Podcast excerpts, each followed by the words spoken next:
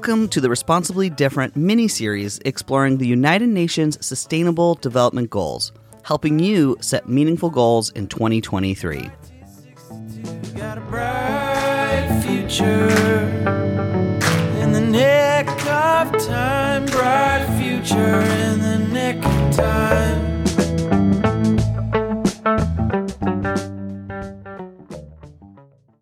Welcome to the Responsibly Different mini series featuring the United Nations Sustainable Development Goals. In this episode, Ben and I will be discussing goal number five gender equality.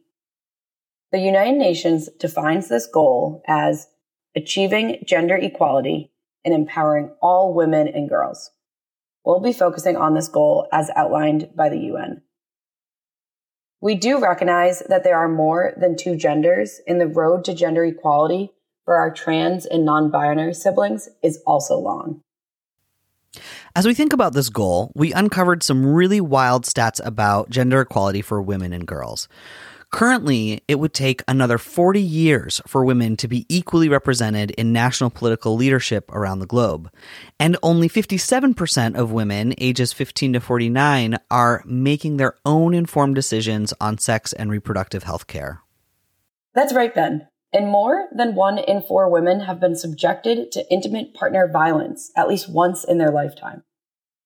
Also, not to mention the pay equity gap and opportunities for professional advancement. In order to achieve gender equality, the UN has outlined some key targets that include, but are not limited to, uh, ending all forms of discrimination against women and girls everywhere, eliminate all forms of violence against all women and girls in the public and private spheres, including trafficking, sexual, and other forms of exploitation Eliminate all harmful practices such as child, early, and forced marriage and female genital mutilation. Recognize the value of unpaid care and domestic work. Ensure universal access to sexual and reproductive health care. And ensure women's full and effective participation and opportunities for leadership at all levels of decision making in political, economic, and public life. To give us some insight into how businesses are working to contribute to the success of this goal, we reached out to Priscilla Zamora. She is the co-founder of Certified B Corp Women in Management, based in Santiago, Chile. Priscilla has worked as a consultant for the United Nations, working specifically on goal number five, and is in the business to close the gender equity gap. There are no countries that gender equality isn't an issue, not even Iceland or New Zealand or Sweden, um, or many countries that we think that they are very advanced. This is a topic uh, for them to, to solve. As we just heard, this is a global issue for all to solve.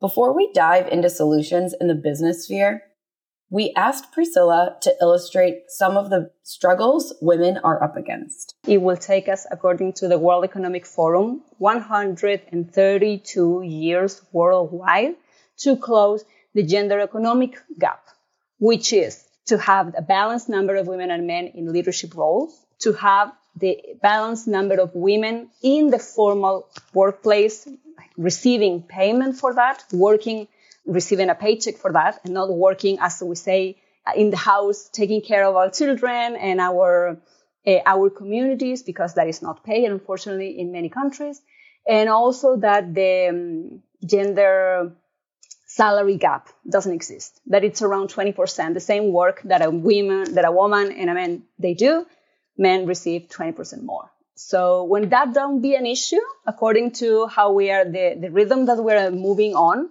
it will take us 132 years.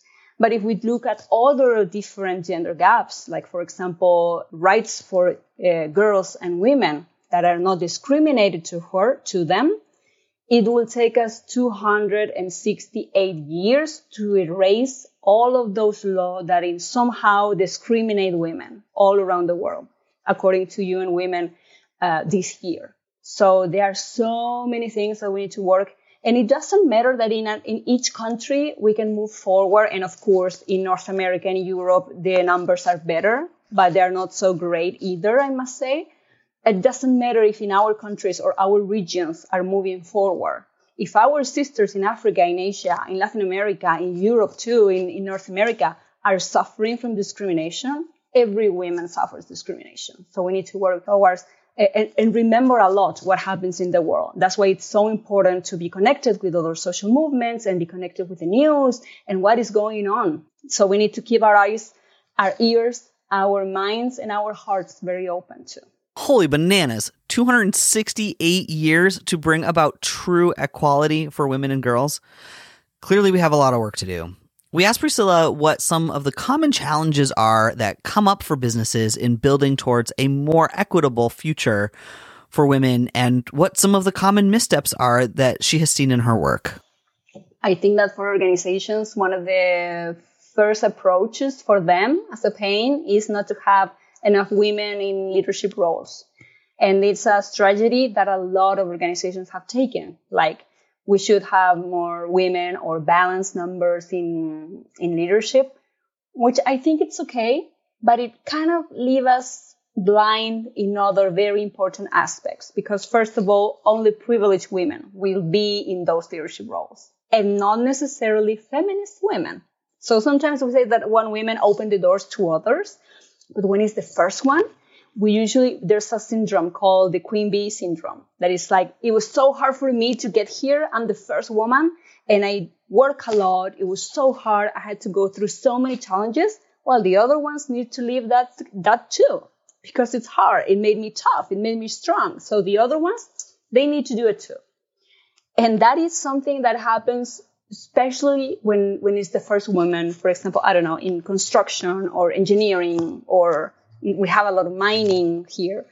So because it tends to, I'm gonna like try to be one of the guys because I'm the only woman. So I can be so like this or so like that. I'm gonna try to blend in. So I'm kind of transform myself. Uh, and we don't want that. I mean, if a woman likes to be direct, she likes to talk and hit the table. I don't have any problem with that. But that she do it because she is like that is her essence, not because she had to transform herself.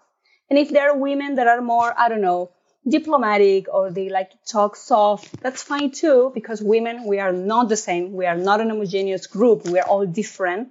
So in the end, what we want is that every woman be herself. Every person in the end in the workplace, just be themselves. So, and you can change that only when you have at least 30% of women or another group that it hasn't been historically represented.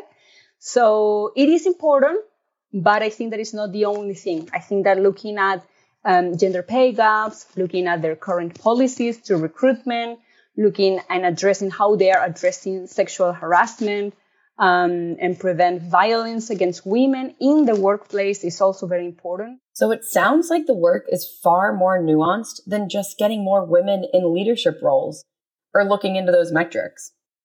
It goes far beyond that. Priscilla is going to share a two step meaningful action plan that businesses can use. But as she will suggest, make sure if you use metrics to compare numbers year to year, you look beyond just those numbers. No matter what, we must have the support of C level uh, in an organization and not as a human resources department initiative. It needs to go through all the business in different areas. That is the first step.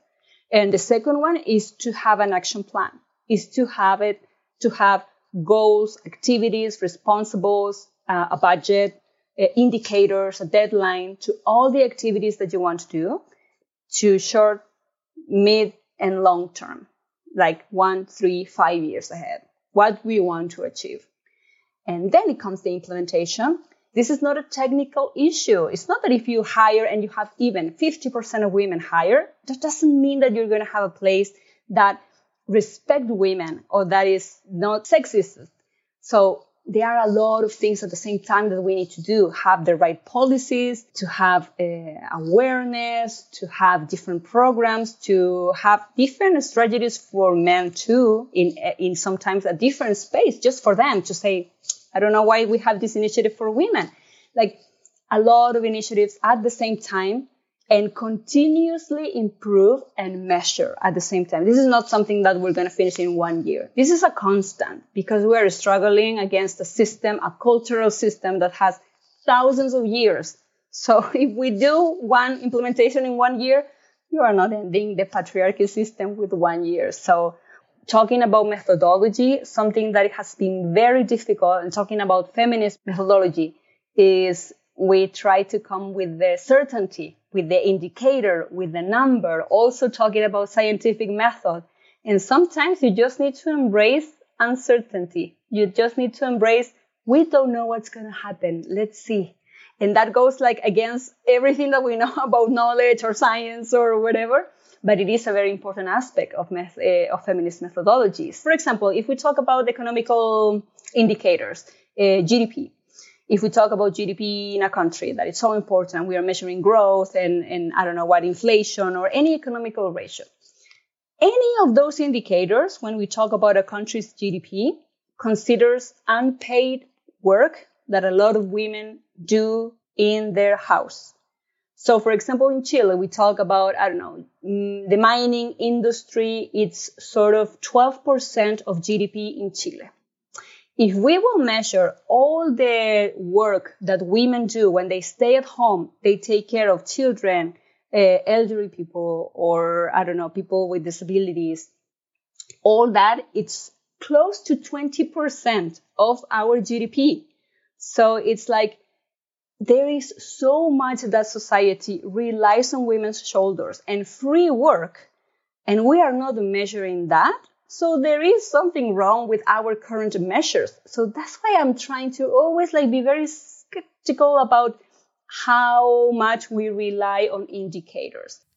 I think that's such an important piece of the equation the actual value of domestic labor and how it often is undervalued or taken for granted. Our systems that depend on free or cheap labor, such as the work of domestic laborers, are part of the problem perpetuating the inequalities we see in the world today. I think it's so important to emphasize the point that there is always a larger story beyond just the numbers. So while measurement and progress is important for accountability, we don't want to limit ourselves to just being married to metrics. We need to look holistically at how our policies and the way we move through the world are impacting one another. One of the key strategies that Priscilla works to implement in the companies she supports is increasing the social capital of women and building stronger connections between women in an organization. But one of the things that we love to measure in our initiatives is the power of social capital, like women feeling connected with others. So when we start our implementations, we always ask, how connected do you feel with other women in your organization? And sometimes they say 60, 70%, which is really good. But after our implementations, we eh, go up to that number to over 90, 95% after a year of getting to know each other, having testimonies, having panels, having different topics, and gathering together, talking about different aspects of uh, um, a woman in the workplace. So connection, it's something very important because eventually for human resources, it will impact their retention rate. So people don't leave their work because it's not a good place to work. When I have friendship, when I have support in my company with, through my colleagues, not even benefits, through the people that I see every day, I see my workplace in a different way. But we are still like struggling to actually for me, the dream will be to transform workplaces in more loving places, in feminist workplaces, where the relations are more horizontal, where we all collectively come together with solutions, where there are not so many clear roles of leadership, but it's the collective, it's the group that come together uh, to, to solutions. As women are underrepresented in the workforce, it is important that empowered women keep empowering women and to keep those relationships up over time, building on that foundational work you create. It's this idea that we all just want to feel like we belong and are connected to the other humans we are interacting with. So how can we make spaces either in the workplace or in my community or in my NGO or in politics or in any space that we have come to those moments of truth, vulnerability, compassion and notice that in the end we are all sort of the same with very different struggles, but we are all looking for acceptance, for love, for belonging.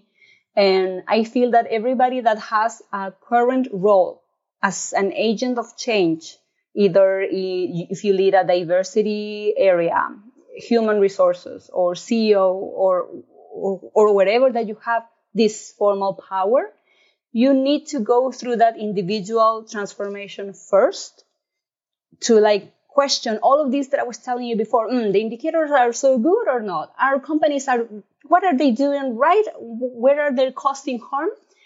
And after that, like I went deep into my soul. How can I put myself in the service of others? So going through more the I and start talking more about the we. I think that is going to be key for the next decades, not just regarding gender, but many other social topics. Uh, but we need to go through that experience those deep connections first. We need to do our own work and then put ourselves to the service of others.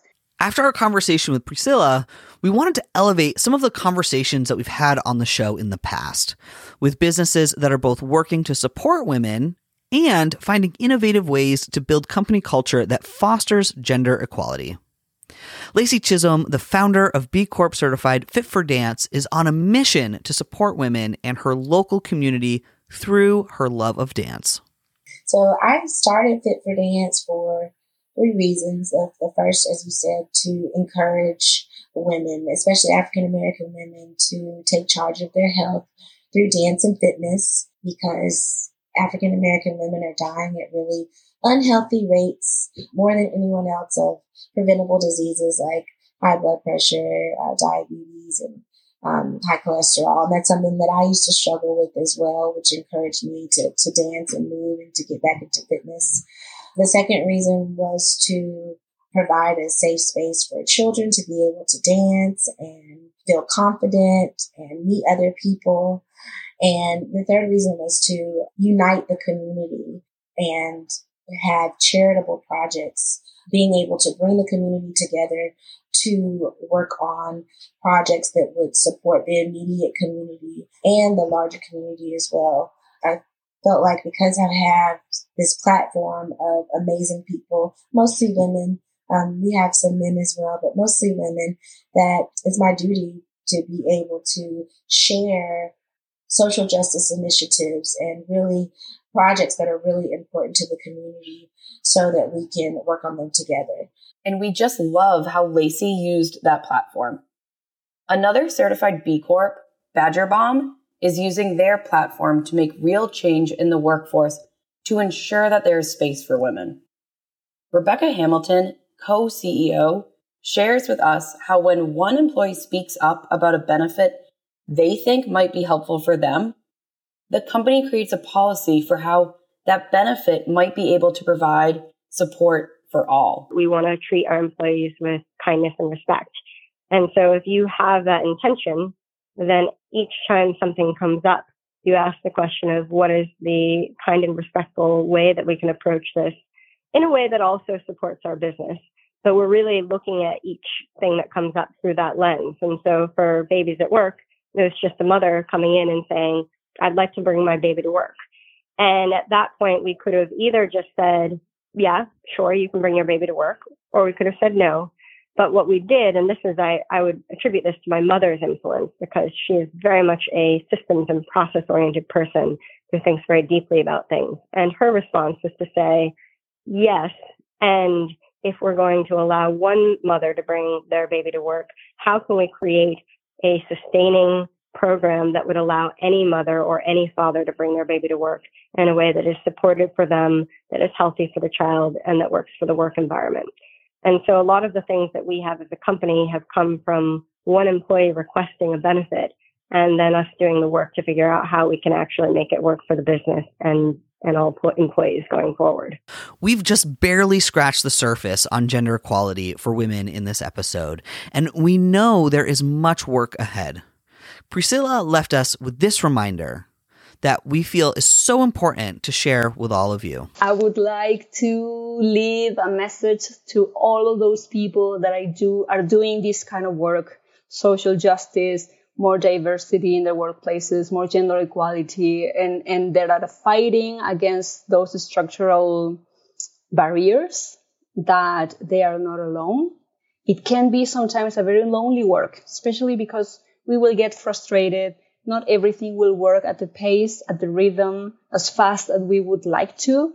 But there are so many people, so many people in the world struggling and working towards a better world for everybody that if we connect, if we connect with that energy, with that strength, with that inspiration, I mean, I think that in the world, it's a lot of hope. It's a lot of people trying to make a lot of changes. And even if in your small community, I don't know, if you have a community or a team of three, four people and you're trying to make a good work with them, that it's enough just adding all our efforts, we will really, really, really leave the world better as we receive it. And please don't give up on that. I know people that sometimes working with social justice can just get tired. And of course, I understand them. I've seen a lot of people that have quit their jobs. Like, this is too much for me. It's too much emotion but try to find others like you, other crazy people like you that want to change the world. For sure, you will find in your country, in your city, you're not alone. And, and I'm here also very available to everybody who likes to, I don't know, have a cup of coffee and just talk about this and, and connect with others. I mean, the power community absolutely will change the world, but let's, let's get in touch like all of us, all of these agents uh, of change, just hanging there and support uh, one another. Thank you for tuning into this episode. This was United Nations Sustainable Development Goal number five, gender equality. Priscilla also worked with the United Nations for three years as a consultant specifically on goal number five and shared some resources with us that we believe will be helpful to you all. One is the Women Empowerment Principles, or WEP for short. There are seven principles that you can apply to your organization, whether you are one person or a large multinational organization. They are free for you to use. They cover everything we talked about today regarding gender pay gap, leadership, relationship with the community, and even others that we didn't have time to talk about, like supply chains. It's a great framework to learn more about the UN SDG number five. Another really helpful tool that Priscilla shared with us is the gender gap analysis tool, which is also free. It will help you measure your current policies and help you track your progress over time towards building a more equitable workplace. And there is so much more to learn and discover about this SDG. We encourage you to check out the show notes of this episode in your podcast player to continue learning.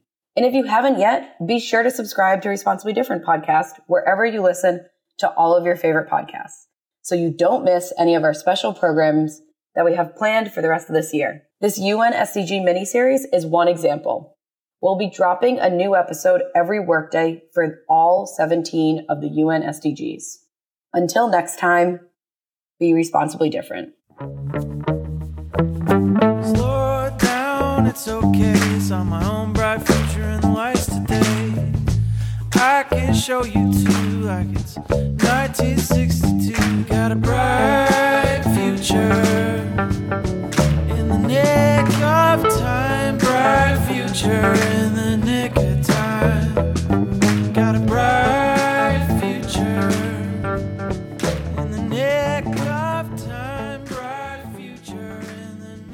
This episode was hosted and produced by yours truly, Ben Marine, and Brittany Angelo. We purchased this music from the amazing B Corp Marmoset Music. You can check them out at marmosetmusic.com.